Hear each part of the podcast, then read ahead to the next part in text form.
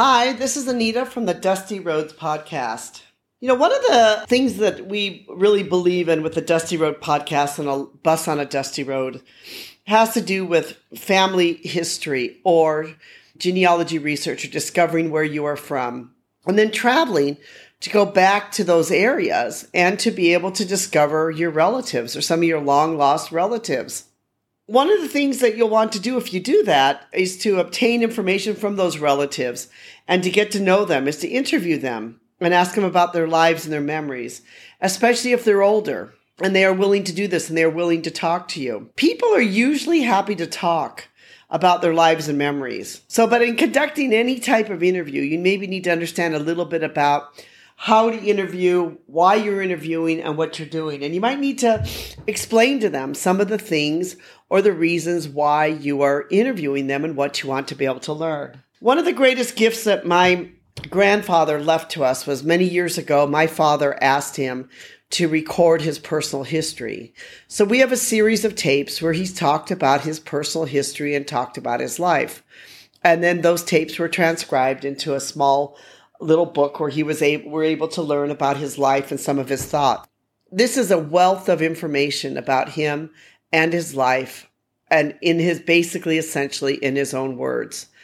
So being able to go to, to interview your relatives and be able to talk to them and find out more about them will help you to really understand where you are from and where you came from. So we are great believers in this Dusty Roads podcast and our A Bus on a Dusty Road blog about what we call heritage travel. Heritage travel is about going to a site to be able to learn something or or it's also known as family history travel where people travel to be able to go and to discover their family or to discover their roots. We also believe though that in order to make it be as successful as possible, you need to also do your research ahead of time to know exactly where you're going and why you are going there and where your ancestors are from. So one of the great things about the family history travel is you really need to specifically do your research to understand where your family is from before you go.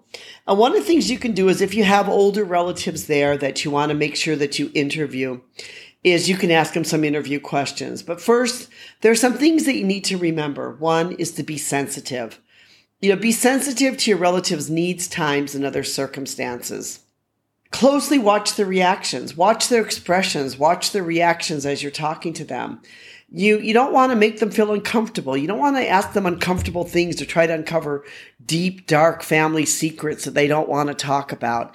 That should not be the point of this interview. This interview should be to be able to get to know them, maybe for them to tell some memories about your own relatives, and so that you can be able to have those memories.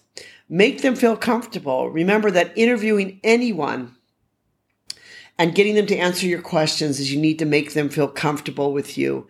If they don't feel comfortable or they don't want to answer them, you are not going to get the answers that you need, nor is it going to be successful. You know, ask permission. If you want to record them, then ask them, can I record you? Do you mind if I record you? And let them know that that's what you're going to do. You know, don't put them on the spot or try to force them to do it if they don't want to do it you know, you could try to give some of the questions ahead of time. You could say, look, I want to come. I want to talk to you. These are some of the kind of questions I want to, you know, ask you and see whether it's okay. If there's any here you don't want to answer, it's okay. You could use old photos. You know, using old photos is a great way for people to be able to open up. You know, if you sit down and you look at the old photos and it, maybe it brings back old memories to them. And old photos can also maybe help them to remember some times before. And they might say, Oh, you know, I remember this, what happened on this day. So it can be a great, old photos can be a great way for you to be able to jog their memories. Here are some questions, and I'm not going to go through all the questions because I have written here on my blog post, I have a hundred different questions that you could ask them, but I'm going to go over some of the main ones for you to think about some of them and why they're important. You know, one of the, of course, average questions be, you know, where were you born?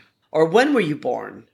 Or what were the circumstances of your birth? You know, most people might want to talk about that. Um, how did you celebrate your birthday when you were young? And if it happens to be that you're interviewing, let's say, a a younger brother of your grandmother who's passed away. You might say, well, how did my grandma celebrate her birthday? Do you remember any of her birthdays? Do you know where your family's from? Did you come from Europe or Asia or someplace else? Do you understand, you know, your, your hometown area? Uh, what is your one of your first childhood memories? What's one of the first things that you remember? And again, if I was interviewing, let's say a you know a, a younger brother of a grandmother, uh, you know, might say, "Oh, what's one of the first memories you remember of my grandmother? What what are some things you remember about her?" Most siblings probably have some good stories to tell. Do you have any childhood friends that you remember? You could ask them about their childhood. What did you like as a child? Can you tell me about your parents? You know, where were your parents from? Where were your parents born? What do you remember about your parents? What do you remember about your other siblings? You know, are there any great stories you can tell about your siblings? What about Uncle so and so or Aunt so and so?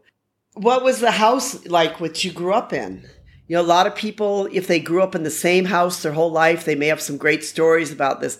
You know, this house I grew up in, and and you know, we used to play in the closet, or or all of these, you know, many of these other things, which could be very interesting things for you to know and understand.